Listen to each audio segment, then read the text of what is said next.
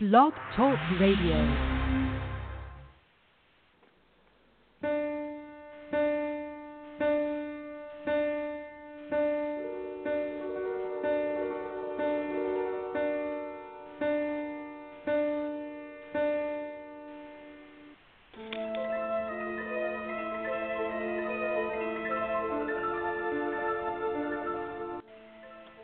Hello, everybody, and welcome to another Beyond the Cover. I'm your host, John Robb, of course, with my co-host Jeff Ayers. Jeff, how you doing? Doing great. How you doing? I'm doing pretty good. I want to let everybody know that if you hear a dog barking or a kid screaming in the background, that's because I'm in my office, but I have the window open because it's nice and cool outside finally, and I want to get some cool air. I don't want to send in air conditioning, so the window's open, and they might you might hear them, and if you do, you do. If you don't, oh well. Just know that there's kids and dogs outside my house. Thanks for that info. Now, today we have a very special guest. Her name is Gabriela Pereira. Now, uh, I'll let you do the quick little rundown on Gabriela because you met her at Thriller Fest. So, Jeff, what do you, what, who, who exactly is Gabriela, and what are we going to talk about tonight? Well, we are going to talk about the art of writing. And when we were discussing uh, earlier, John, who we wanted to have on the show, I said we've got to have Gabriela on because not only is she a great writer and teacher, she uh, runs this site called DIY MFA, and she has a new book out with that same title from Writer's Digest. So, Gabriela, are you there? No, but she's going to be on right now. Oh. There she is, Gabriela. Thanks so much for coming on. How you doing? I'm great. Thank you so much for having me on the show. Hey, no Thanks problem. I didn't know doing Jeff was going to do that real quick, so it kind of confused me. We try. No problem. yeah, it's not very hard to confuse me. I mean, right now I'm looking at a Donald Duck and I'm just like staring at him, wondering what he's thinking right now. So, yeah, well, don't worry. do. I I think I'll win the prize in being confused because I'm on the East Coast. So for me, it's way past my bedtime. Oh. So I'll be easily confused. That's right. for yeah, staying it's up. 10:30 out there. yeah. But you know what? We'll make it worth your while, and hopefully we'll keep you awake. Um, so let's just jump right into it real quick and go ahead and give a little rundown of your book. And it's again, it's DIY MFA, but then it's kind of subtitled as "Write with Focus, Read with Purpose, and Build Your Community." So tell us a little bit about what you got going on there. Well, I think maybe the best way to tell you about and your listeners about DIY MFA is to kind of tell the story behind the story, right? So, back in 2010, I was in an MFA program. MFA is, as you know, is Master of Fine Arts, and I was studying at the New School. I'd had this wonderful experience. Studied with some of the great, great writers. Um, people like David Levithan, Hettie Jones, Sarah Weeks, uh, Tor Seidler, like all these great people in children's literature. That was what I was focusing on. And I distinctly remember sitting in graduation and I had this wave of sadness that came over me. And at first I was like, wait, what's this about? You know, I was sort of shocked by this feeling because I figured, you know, graduation's supposed to be happy. And I realized the reason I was feeling this wave of sadness was because while I'd had a really good experience, I knew that there were a lot of people out there who wanted to get MFAs and couldn't.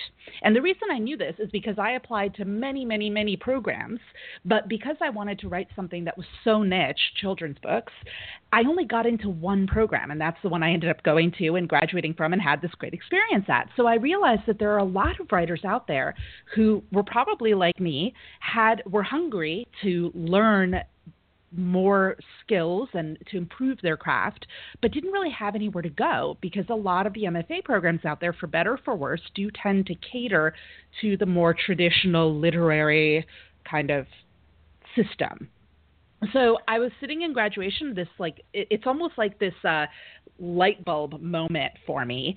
And then I went home and I had at the time I had this teeny tiny little blog where I, you know, wrote about my writing journey and all that stuff. And I went home. Eh, I had literally 12 followers, one of whom was my mother, so I don't think she really counts because she's supposed to like read and love everything I write. And anyway, I went home and I started blogging about this concept. And out of nowhere, people started emailing me and commenting, and so I knew right away I had struck a nerve with this idea of, you know, I, when I started blogging, I was like, if you could DIY or do it yourself with an MFA program, would you do it? And people started responding. So that summer, since I didn't have a job lined up immediately for after graduation, I kind of figured I'd finish my thesis and shop it around, query it for a little little while. I decided to tinker with this concept, so I started blogging about it. I spent an entire month, the month of September in 2010, where I only blogged about this one idea for every single day that month. It was sort of a litmus test for me to see if I had enough to say on the topic, and apparently I did because it's now what six years mm-hmm. later, and I'm still talking about it. But basically, that's where it came from was this sort of recognizing this need that there were a lot of writers out there who weren't being served by the current system, as it were. And so I founded this program. When it started, it was very much like a scrappy startup. Like I didn't really know it was even a business for a while. I thought it was just kind of this idea. And now it's, you know, now it's become a a business. It's become a book. Uh, we teach courses, and I have students, and it's kind of kind of awesome. But um, but yeah, so that's that's really what DIY MFA is and what it's about. It started and always has been an alternative that to help writers kind of do it themselves. And where the subtitle came in, you mentioned the write, read, and community, build community those are sort of like the three pillars of DIY MFA. So mm-hmm. basically, if you're going to, I sat down as I was trying to dissect what this concept could mean, and I realized that every single MFA program out there has these three components baked into it. And the reason I know this is because I did a lot of research when I was applying to programs, and then when I kind of went back to sort of cobble together the curriculum for DIY MFA, I did some more research on it. And so most programs will have some sort of workshop or craft class that is sort of the writing piece of the equation. And that's usually the dominant part of a traditional MFA program. A lot of programs then also require either that you be reading things on your own or that you take literature courses through the, you know, English lit department or even the creative writing department will offer um, uh, reading like literature courses. And then, of course, there's the community, which is what people usually think of off the top of their heads when they think of an MFA program kind of the hobnobbing with other writers and sitting around the table and talking about literature and books and poetry yeah. and you know, the meeting of the minds. So that's where those three pieces came from. And then I started thinking about like okay if we were going to recreate this outside of academia what would it look like and that's where diy mfa went. There's where that's where it was born. Yeah. Well, why do you think the MFA programs are so biased against genre? That's a really good question. I have absolutely no idea. I mean, I think it's ridiculous. Like, I, I don't quite understand it. Not that I, you know, and I have nothing against MFA programs, by the way. I think that they're absolutely phenomenal at serving a very specific and very small group of people. The problem is that there aren't any. Uh, other alternatives or there are very few other alternatives to it and the fact that like the vast majority of writers are not writing literary fiction so um but honestly i really don't know i mean let's if we look at it from a reasonable perspective, it's not like like the genre genres where the money is. Like that's where people actually make money as writers for the most part. Genre is where, you know, most of the publishing industry is. That's what sells, you know, by and large. Obviously, there are a few exceptions, but in general, that's really where it's at in terms of like volume, both in terms of the number of books being written and sort of where people can make a career out of this. So I have no idea. yeah, I I mean, uh, sometimes I view some of those things as, as like they still the snobbish thing. It's kind of like, oh, you write you write what? Oh yeah, I don't read that stuff, and it's like, well, you're missing out on only you know 50 billion books freaking sold, dude. So I don't know why you know you, you don't want to try to get in, but it's like they want uh, it's like they kind of want the old man uh, story of motherhood or what I don't know, whatever it is. To me, I kind of find that boring. But for the snobby kind of things, it's kind of like, yeah, but that's like real writing. But I'll tell you what, for anyone who has to write genre fiction and who has to write thrillers and suspense and whatever, um, I'd have to say that uh, that's that's pretty damn difficult. And I wouldn't look at Sir Arthur Conan Doyle or Agatha Christie and say you're not a real writer because you don't write literary fiction and stuff like that. You know what I mean? And of course the irony of course is that now yeah. people it's it's become almost trendy in like the literary circles to look at the Arthur Conan Doyle's or the Edgar Allan Poe's and being like, oh well, that's those are classics. They're not genre right. now, and they're not literary. They're classics. So it's kind of like okay, if you're if you wrote genre but now you're dead and you've been dead for a hundred years, now you're a classic. So I find it kind of hilarious. And of course, the the funniest part is in children's books, right? Like children's books, probably that's the niche that's changing, especially YA is probably the changing the fastest in the industry right now. So like anything that was written when I was a teenager is now technically a classic which totally blows my mind. I'm like, wait, I read this when I was 15. How is this a classic? This is weird. But it's just sort of the way the industry is and how people think about it. So. But but here's kind of fun, and I want to kind of get like your radio. opinion because, yeah, you know, and hey, when we die, we're going to be classic. But um, the the one thing that I that, that I see coming out now, and and I have a book on my pile that I'm going to read, and it's by um, Sophie Hannah, who's now writing Agatha Christie, because now you're seeing these older classic authors now coming out, and what they're doing is that they're bringing these guys back out, but it's not Agatha Christie writing, you know, it's not Tom Clancy writing, it's not you know Sora Conan Doyle writing, it's somebody new writing their stories. Where do you fall in that? Of is that a good thing? Or is that just simply like a money grab and you kind of stay away from it? Uh, honestly, I, I mean, I in general, the DIY MFA mantra is that in general we don't judge the literature in terms of like, mm-hmm. is this something that people should write or shouldn't write, but more like, is the story good? Is it interesting? And as far as that goes, like, honestly, I, I kind of, I, I personally wouldn't want to do it. Like, I, if I, as a writer, I don't think I'd want to take someone else's story because dag name it, I want to like do whatever I want with it. I don't want to be like right. basically ghostwriting for a dead guy. So I I kind of like so from I guess a, a creative perspective, I don't ever see myself doing it. I do think mm-hmm. it could be an interesting and worthy challenge, however, to try to write in an author like a previous classic, you know, quote air quotes classic uh, style, author style. Um, like I recent I read some time ago this book Jane Slayre. It's like Jane Eyre, but it's like she's a vampire slayer. It was actually Oh, really God. well done. It was it was hilarious. It was Is that so like Pride funny. and Prejudice for zombies? But this was actually before that whole Pride and Prejudice and zombies thing even like Yeah. happened. And this like preceded that and it was actually really good. I remember reading it and like, you know, the classic line at the end of Jane Eyre, you know, spoiler alert people but you know whatever. But that last chapter where it's Yeah. like and then reader, I buried him or I married him, right? And that's where like she marries the Mr. Rochester or whatever. Uh, but in this book it's like and then reader, I buried him.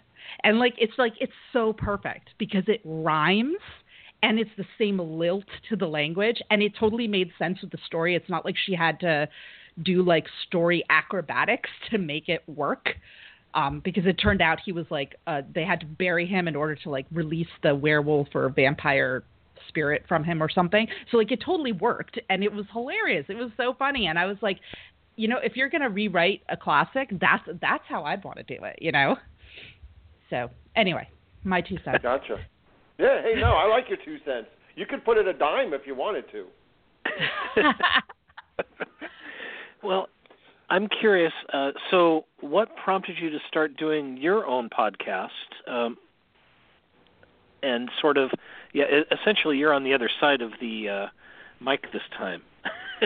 I know it's a little weird. It's kind of fun, but like different, right? I'm usually the one who gets to ask the questions, and uh, so I'm I know how, where the interview's going to go. And this time I'm like, oh, this is a new ride. It's kind of fun. Um, Mhm. I guess what prompted me to start, like to be completely honest, I wanted an excuse to be able to reach out to my like favorite authors and talk to them and I knew that if I just like sent an email and said, "Hey, I'm this person you don't know, and can we have coffee?" that would totally be weird. But if I emailed them and I said, "Hey, I've got this awesome podcast and I want to have you on the show," then it would be like a reason to connect with people. And so that was sort of like my ulterior motive at the beginning. Like I just wanted to have these conversations. And then it sort of became a thing. And like we started getting even more awesome authors on it. And now it's like sort of spun out into its its own like little mm-hmm. universe. But it was really mostly like the fact that I could, you know, a few weeks ago, last week's episode, we aired um, an interview with Delia Ephron, I'd never in my dreams would have imagined you know, talking to Delia Ephron of all people, like, hello, she's amazing. And like yeah. being able to geek out over shop around the corner versus you've got mail and like geek out over that stuff with her was amazing. So it, yeah, that that's why. Because I'm a total nerd. Well, I and I, want I really like it. Girl. hey, you're in a room full of nerds. Jeff and I are huge nerds. totally you know. Uh, so, of all the interviews you have done, do you have a personal favorite, or is there a moment when you were like such a fan that it was practically impossible for you to do the interview? Oh God, I, I'm a fangirl all the time, and occasionally I'll have to do it before I even like start the recording. So, you know, I do my little like pre episode spiel and I kind of prep the person and stuff. And usually, if I'm like really a fan of the author, I'll be like, okay, and now I need to take a, a moment and have my fangirl moment. Oh my God, I'm talking to. And then you fill in the blank with the author's name. And usually that kind of loosens me up a little bit. And then they'll chuckle and we'll kind of have this back and forth. And I'm like, okay, I'll, I'll contain myself. And then we launch in and do the episode. So, yeah, that happens almost all the time. so. Basically. No. I just happen to like maintain composure for the most part while I'm on the air. Yeah, I mean, you should. God, you should have heard Jeff the other time when we had like Douglas Preston on. I didn't think he was going to get through it, but he did good.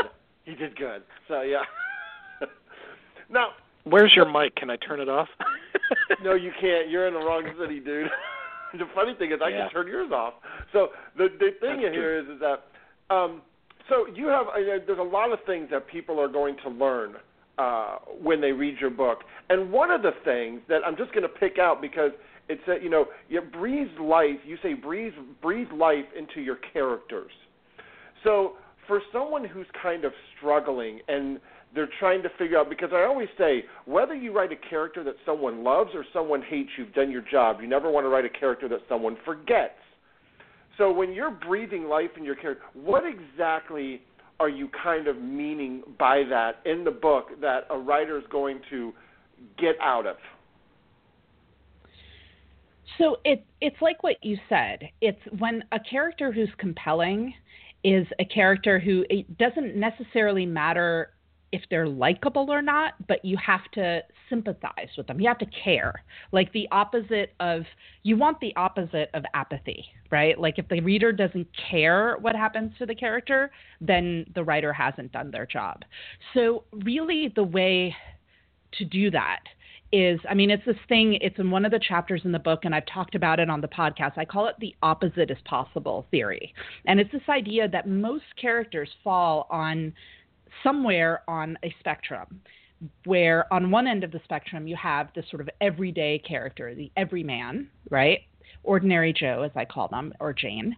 And then on the other hand, you have like the larger than life superhero, amazing, you know, perfect but not perfect character. And so the way to sort of make those characters interesting for your reader is to show like wherever your character falls on that spectrum. And there is a lot of there's there are a lot of shades of gray here. Like no character is truly an everyman character. Nobody's ever truly completely ordinary because there's no such thing as ordinary. Everyone has a little bit of quirkiness or weirdness to them. I know because i'm weird. But um and at the same time we all know like superheroes aren't really superheroes. Even superman has his kryptonite etc so your character chances are doesn't fall exactly at one pole or the other, but rather somewhere in the middle and kind of leans toward one end of the spectrum or the other. And so the way to humanize them really is to show that they are it's possible for them to become the opposite of what they are. You don't actually have to make them the opposite. That would be basically like breaking character. Like if, you know, a John Wayne character started acting like totally the opposite of John Wayne or something. You know what I mean? Like it would be like right. totally opposite would not work.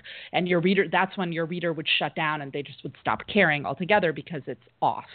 But if you show the potential for that, that's where you kind of create that humanity. So as an example, um, Harry Potter is an example that I tend to reference a lot, both in the book and when I teach, because he's such a great example of a character who, in some circumstances, can be kind of an everyman or almost a nobody, right? Like he's the kid who lives in the cupboard under the stairs. I mean, that's about as nobody as you can get when you're starting the series.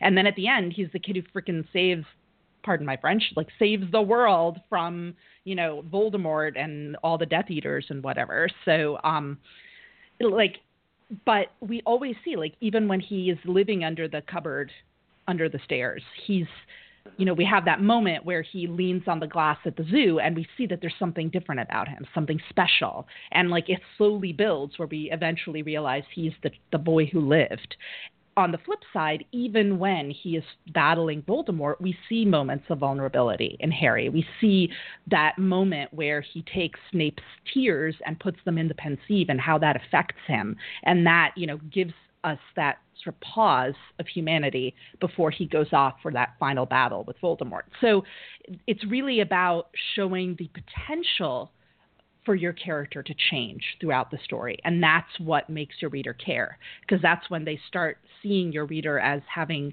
sort of multi dimensions and not just being some puppet character. Does that make sense? It does. Uh, that does. I get, yeah. yeah. Yeah. I got it. One one of the things that uh, John and I argue about a lot on this show is series. I knew it was coming. You knew I was going to ask. So, Of course. since we're talking about character, how do you feel about series characters? Um, so there's sort of two ways that characters can play out in a series, and it depends on what kind of series you're writing, right?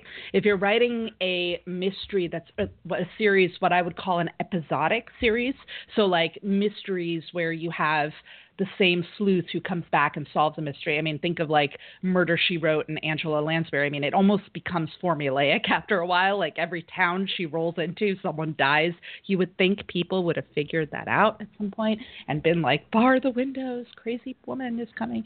Anyway, but um, so that's like episodic series and in that scenario it's like the character needs to have a certain level of constancy and then what changes more is the world around the character. And obviously, you have to have some interest in growth, or else readers or viewers will check out.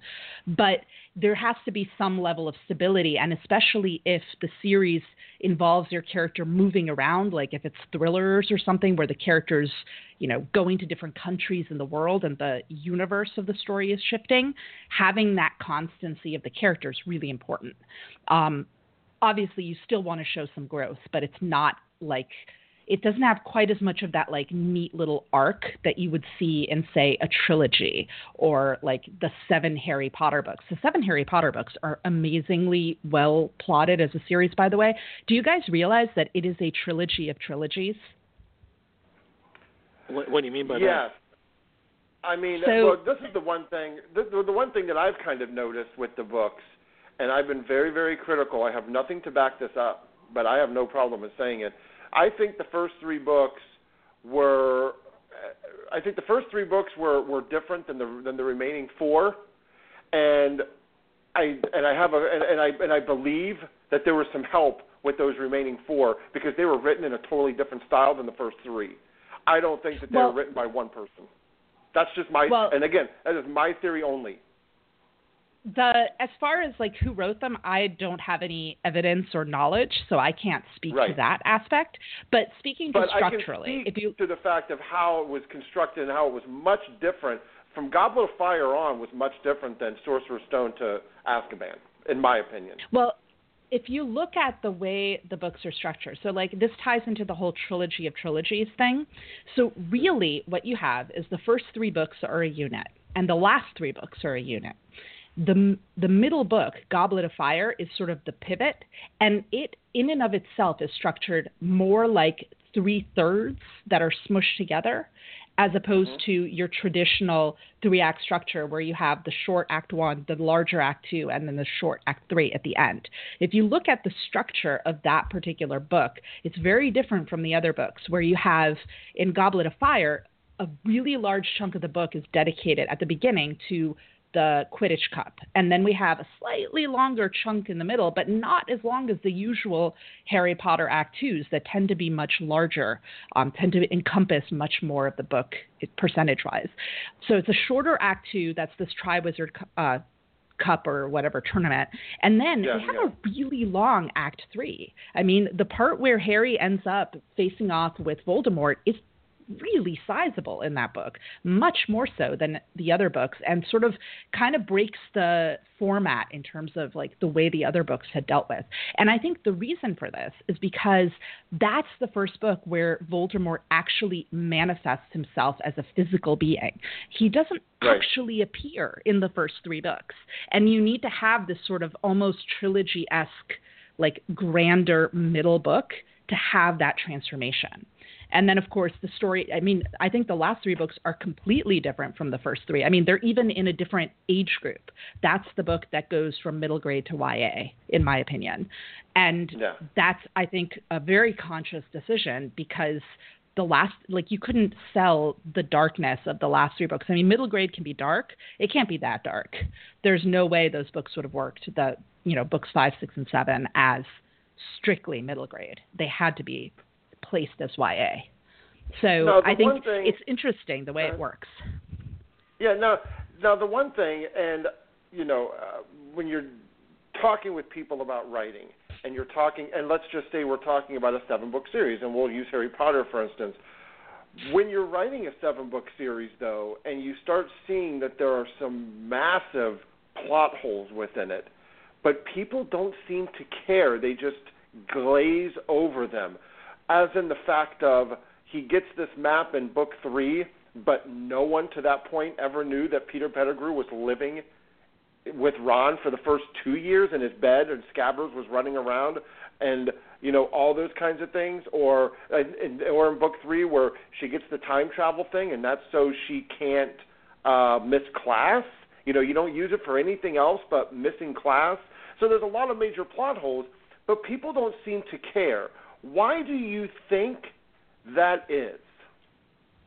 I think people are willing to gloss over those blips in the plot if the characters are compelling enough and the world is compelling enough.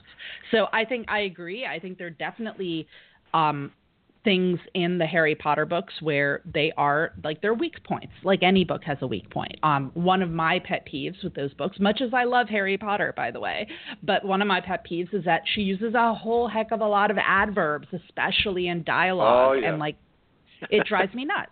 And I mean, yeah. I remember one time pulling out one of the books to a random page and counted the number of adverbs on that page. It was something like six or seven, and it was kind of insane. I was like, this is this is weird, but you forgive that as a reader, you forgive that if you love the characters enough. Because, you know, when I was reading book three of Harry Potter and he got the map, I was so excited to see what he was going to do with that map that I didn't really stop to worry about whether Peter Pettigrew had been around and all of that stuff. Like for me, it was the sort of being so committed to the characters that we kind of gloss over some of those finer details. I think the moment a writer knows that they've lost the reader is the moment the reader starts noticing those gaps because that's when they've sort of stepped out of the story enough and they're not completely engaged with the characters. I think a huge selling point for the Harry Potter books are the world. I mean, the fact that they that world is so rich that it is now a theme park that is a sign yeah. of a really well crafted world. So readers are willing to kind of let certain things go if the world comes to life, if they feel like they're there. So yeah, I, I often think of writing as like you're making a pact with your reader. You're making a promise. You're striking a deal as writer and reader. And the writer side of the deal is I'm going to give you a really good story and characters you're going to care about. And the writer side of the deal is, or the reader side is, I'm going to go along for the ride. And the minute the writer doesn't start doing what they're supposed to do, that's when the reader kind of says, All right, I'm done. And they hop off the train, basically. Well, now, Gabriela, we we've come here to to the halfway point, and we want to know. Do you, can you stick around for the for the last segment, or do you or you got to go? Uh, I'm all good.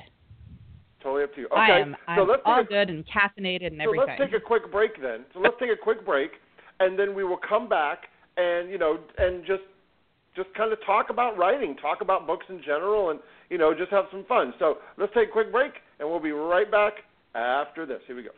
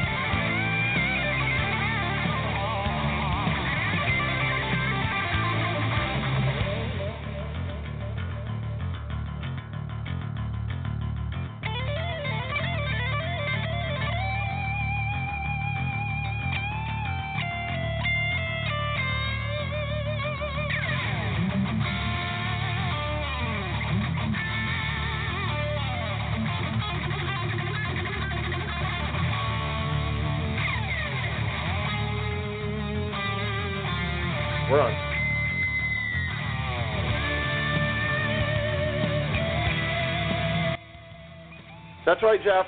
We are back, and that is Savatage Edge of Thorns. I know you hate the music, but that's just tough. That's a cool song. Did you like my guitar man. solo? That is, I know. Well, unfortunately, the guy who did that guitar solo, his name is Criss Oliva, and he's dead. But his brother, Jon Oliva, I was just, I'm just going to do a real quick spoiler alert here. His brother, Jon Oliva, who's the singer for that group, he's the one who started Trans Siberian Orchestra. So, if you ever know Trans Siberian Orchestra, that's Jon Oliva, and he's the singer for Savatage. And his brother was Criss Oliva, who was a fabulous guitar player who died in a car crash much too young, about 10 years ago. And um, that's why he started his group, Jon Oliva's Pain, which was for his brother, and then he did Trans Siberian Orchestra. So just a little, you know, and whether you cared about it or not, you freaking found out anyway. well, there you go. So, you know, so Gabriela, we had a great little conversation going here off the break. So let's kind of talk about that. And um, again, the, the the the one thing that I've always talked about, and I like to talk about, is reading in general. And while I think that there's some massive holes in Harry Potter, I think that's great that kids were reading it because um, I think getting kids to read is important. The one thing that I don't agree with is some of these reading structures, um, and my wife totally disagrees with me pretty much. But I don't think that you should force kids to have to read the Shakespeare's or the or the classic ones. You know, Frankenstein's a very slow book. Dracula's a very slow book. And if you're forcing kids to read it, you hear a lot of people, they leave high school, college, are like, I'm never going to read another book again because I had to read all these crappy ones. I think you should let them read what they want because I think reading in general is a good thing, and I think that if they you should let them know that other things are there, but let them find it and then have classes specifically for that if they want to take it. But I don't think that they should be forced to take it. What are your thoughts? So as I sort of touched on in the break, I, I kind of have two sides to this. So, on one hand, I totally understand that resistance, and I will sort of reveal something I'm not supposed to really say this openly because it's not like on brand. I'm, you know, doing air quotes with my fingers here, but the truth is, I'm not a huge reader of literary fiction. I, sorry, I I just can't. I, That's I feel okay. stupid. That's I okay. feel really I'm not dumb a huge when I reader read at all. No, I, like when I read some books that are literary or so-called literary, you know, like the books that are, you know, the critical darlings and stuff. I feel dumb when I read them. Like I read it and I'm like, I don't get it. What's wrong with me? And then of course, like, or like I pick up literary magazines. I remember when I first started writing, like in earnest, back before the MFA. I had this idea that I was going to write and submit to literary magazines. And so obviously I did what you're supposed to do. I picked up a couple of copies of different literary magazines, you know, the usual suspects like the Tin Houses and McSweeney's and whatever's of the world, Ploughshares and yada yadas. And I like remember reading some of those stories and being like, I don't understand what's going on. Like, I don't get it. Where's the punchline? I felt like it was flying over my head. And so for a while, I thought it was like my lack of brain cells that just prevented me from being part of the secret club of people who understand that kind of work. And then I realized that sort of I came to a conclusion that either A, I was never going to be part of that club, and honestly, I didn't care because I found the work kind of boring to read, and B, that like maybe there wasn't really a secret club. Maybe everyone doesn't get it, and they just say they write these things that nobody gets because it's cool. So I, I sort of decided to just like live and let live with literary fiction but I, so, but I do re- resonate with that resistance, right? That feeling of like being forced to read, kind of reading like homework and feeling, remembering the days when I used to be forced to read things that I didn't like to read. On the other hand, I do firmly believe that everyone should read Shakespeare at some point, but they should read Shakespeare with someone showing them how to read Shakespeare. They should also read Chaucer, by the way, and Exactly. Catullus. Holy cow, Catullus, I can, you know, I can swear in Latin, right? Because I studied Catullus and I read Catullus in Latin. It was like one of those points of pride when I was in high school. I can swear in Latin, but um, I think it's really important for young people, especially, to realize that like Shakespeare, he was a rock star in his days, and like some of his books are really kind of weird and raunchy and like or his plays rather. Like romeo and juliet he it's like he started writing that play thinking i'm writing a comedy. And then all of a sudden halfway through scene one act three he accidentally kills off his most interesting character and he's like oops all right, now it's a tragedy. I'm going to kill everyone off. Like it's literally like the play is structured like that, and it's the most hilarious thing. that people, you know, aren't taught to read it, kind of recognizing that sometimes these so-called classic writers don't really know what they're doing, or they mess up, and that's okay. So it's kind of the same thing with Chaucer too. You know, Chaucer was kind of pervy, right? Like his books, like the Canterbury Tales, like oh boy, like it's it's really yeah. So it's kind of hilarious. Like when I read those books, I had some great English teachers in um in high school and in college, especially in high school, who were kind of like just we're going to tell it like it is. And I learned to read kind of with that eye of like, oh yeah, Shakespeare was a rock star. That's cool. And so I think you kind of need to. Int- it's not the reading that is the problem. It's the way people are introduced to the literature. That's the problem. I can agree with that 100% because my English teacher in high school ruined ruined books for me. I can 100% say that. And I've gone back years later and read the books and loved them. To Kill a Mockingbird, good example. Mm-hmm. How do you ruin To Kill a Mockingbird? She was able to do it. Oh man. She even ruined Ray That- Bradbury. That that takes skill, or rather, like the anti-skill as a teacher. Like you have to be making a like conscious decision here to ruin Ray Bradbury for a high schooler. Anyway. Yeah. Oh, man, and yeah, don't get me started on Shakespeare. I love Shakespeare now, but boy, back then I, I wanted to uh, dig him up and kill him again. But but uh, a question a question back to your book because one of the things I love about um, the opening of your book is your manifesto, your mind your mindfulness manifesto, and I'm wondering if you could talk a bit about that. Sure. So the Mindfulness Manifesto, and basically the first chapter of the book, where I talk about iteration and like a lot of what's in the book, I drew from a lot of different sources.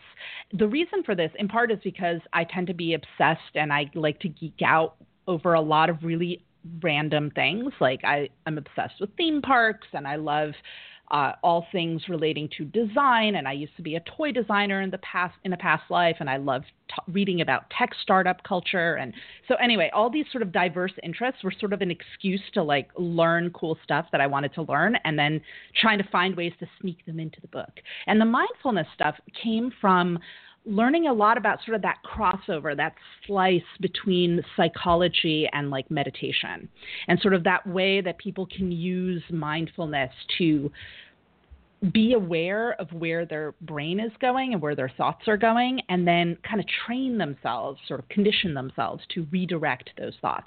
And it's something that you see happening in like the psychology sphere. There's a lot of research and stuff going on in terms of like cognitive behavioral uh, therapy and theories and stuff like that. So, anyway, I used to study psych also back in the day. So, I was really interested, like, these were all sort of things that I've been thinking about, and I kind of like to read up on and learn about. Like the iteration stuff all came from reading up on tech startup cultures and realizing that, like, oh, the way a tech company launches a new app is kind of the way a writer can launch their book. You just kind of change things up and, like, sort of applying the same conceptual framework to the way you would perfect your writing process, as it were. So, the Mindfulness Manifesto part is really about understanding the mindsets that are getting in your way as a writer and then finding ways to get around them. And the truth is it's it's all about like one of the main tenets in DIY MFA is this concept of honoring your reality. And like I don't believe in BSing writers. I think like you need to be real. So the truth is like writing is hard, life is hard, stuff happens. But so this myth of like, oh, you might be able to reframe your mindset with some magic manifesto and then poof, you'll never have another problem again. That's total like that's not going to happen. But the goal is to bounce back faster each time. So if every time you learn to sort of reframe your mindset or re, you know, reboot your brain, as it were, it takes a little less time for you to do that. That's all time that can then go to working on your writing or reading a good book or working on a blog or your author platform or whatever. So that's really what where sort of the mindfulness manifesto came from. I mean, what it actually is, I can't remember off the top of my head. I know that um, the whole idea of creative blocks not existing. I mean, there's nothing out there stopping you from writing, no, unless someone is physically holding your hands away from the keyboard. There is nothing keeping you from writing. So when people say, "Oh, I'm blocked," no, you're not. Just stop whining, sit down, and do the work. Um, not to be mean, right. but that's just reality, you know. And some of the we other about things failure about, with guilt as well. Yeah, so that that's sort of that mindfulness and that meditation stuff. You know, this idea. So in like um, in the psychology world, they talk about the difference between pain and suffering. So pain is like the objective bad thing that is happening. So and suffering is kind of the angst and all the yuckiness that we as human beings pile on top of that pain. So the classic example I always give is I live in New York City, and so I take the subway a lot. And inevitably, whenever I am late for a meeting, I'm sorry that's for your the time suffering that I, on that one. I know, right? and I, Yeah. whenever I'm late, I'm th- that's exactly the time when the subway will stop underground between two stops and we're stuck there for 15 minutes. So the pain is being stuck in the subway underground for 15 minutes. The suffering is all of the checking my watch every 10 seconds and the why isn't the train moving and all of that like anxiety that I then pile on top of the fact that the train is just sitting there. Doing all of that is not going to make the train move. It's completely out of my Study- control. Let me guess, you study But- Buddhism, don't you? I- don't, but it's sort of ti I mean, it's very much all coming from that it very same much place is because like, because I'm going to meditate tonight. Right when we get off the show, I go out and I meditate every night. Um, and I think it's a wonderful mindfulness is a great thing, and and I do agree. Yeah, there's no such thing as really there. There is blocking at a point, but you have to be. You can always find a way out of it. And sometimes that's where your best ideas come from. When you write yourself into a corner and you have to write yourself out, you're like, damn, I never would have thought of that. And the key, I mean, the place where like the psychology kind of ties in is that if you're meditating and you're sort of accepting like the sort of radical acceptance concept of like, okay, I'm going to accept that I'm on the subway and I'm stuck here. That's sort of where that ends. The psychology is like training yourself to recognize oh, there's my brain again, getting into that angst space. Oh my gosh, I am ratcheting up my anxiety. And then finding a way to behaviorally channel that energy into something else.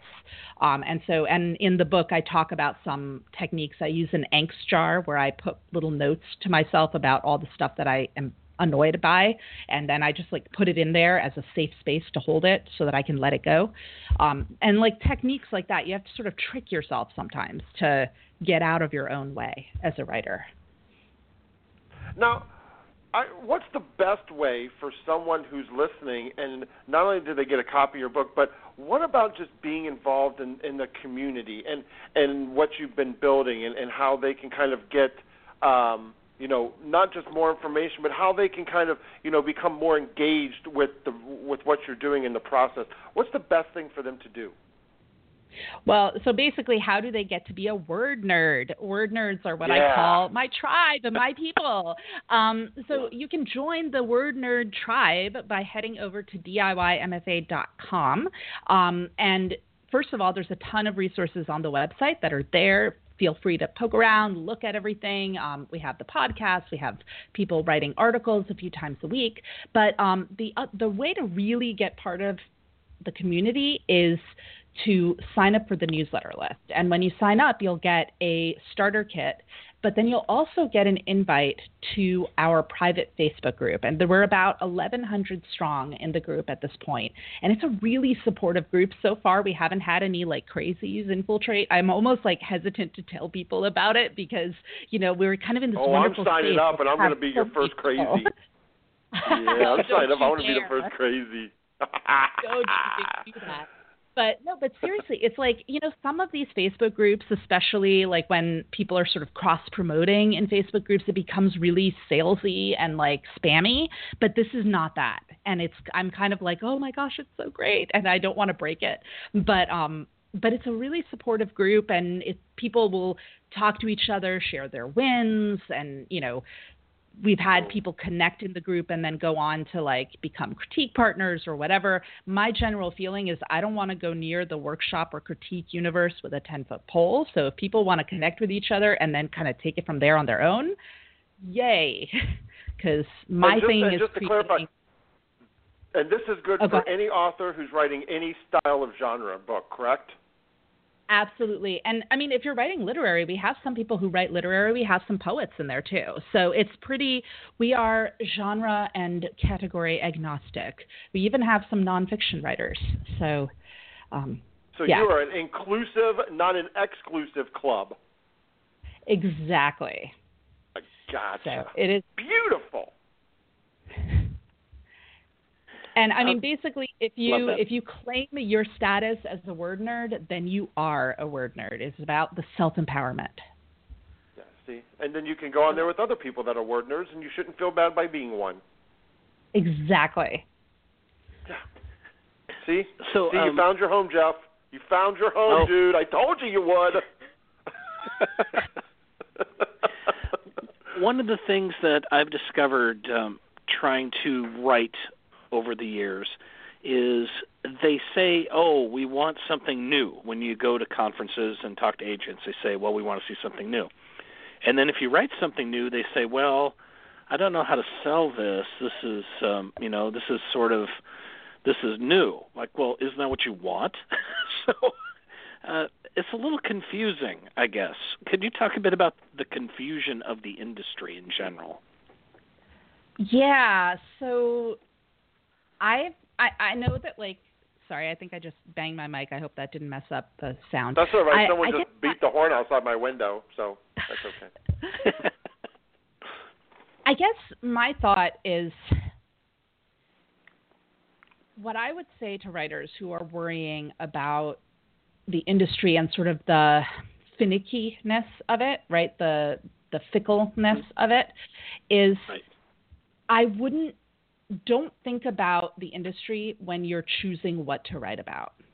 Think about the industry when you need to start like selling it and when you need to actually go out and, and do it. So like I think as far as the creative process goes, writing something because you think this is what the industry wants unless it's something you would have written anyway even if the industry didn't want it that's not a project to work on that's that's something like that's that's just going to be a exercise in futility.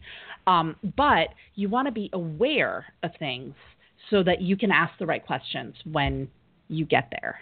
And my general feeling, I mean, I don't know, I've been extraordinarily lucky in terms of like my publishing experiences because I, I basically like it, it wasn't it, I don't want to sound horrible, but it, it wasn't horrendous to get to find a publisher and get an agent. Like it kind of happened for me, just sort of naturally.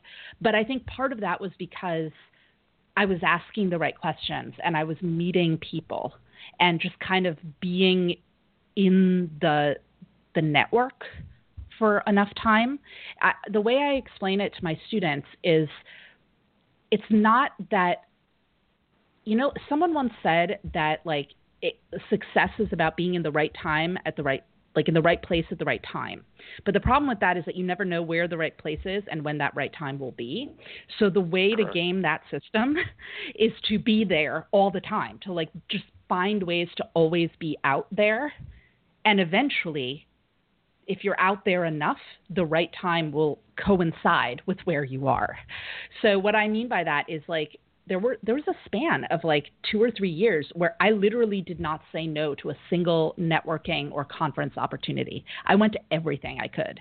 If I could swing it and I could afford it, or I could get a press pass to it, or I could get an invite to it, I would go. And it was painful because I'm a diehard introvert. It probably doesn't sound like this on the air because I'm very chatty. I'm chatty because I'm nervous. I'm really introverted. But because of that, I think eventually because I was out there enough, eventually I was there at the right time. So as far as like the finickiness of the industry, if you if we try to like figure out what the industry wants, that's like trying to mind read like a monkey or something. Like it's just impossible. Mhm. There's no way to do it. But if we just kind of forge those connect connections with actual humans, like the industry is hard to figure out, but the individual people, that's a whole different story. Like I knew that my agent was exactly the kind of agent who would want, and that he, this was exactly the kind of book he would want to represent. So that's why I went to him. Like, so, but I wouldn't have known that if I hadn't been making those connections and having conversations and having drinks and sort of being on podcasts or networking at conferences or whatever. Does that make sense? Oh yeah. Oh, totally. Well, I, and yeah. And I tell you what, Gabriela, we want to thank you so much for coming on. It's been a fascinating conversation. Time has flown by. Um, want to remind everybody that that website is DIYMFA.com. DIYMFA.com for more information. So we want to again thank you so much for coming on. It's been an absolute joy to talk with you. Uh, wish you nothing but the best. You know, anytime that you got something new that you may want to come on and discuss, you know, we're here. We're not going anywhere. So it'd be great to have you back on. Thank you so much. It was so much fun being here.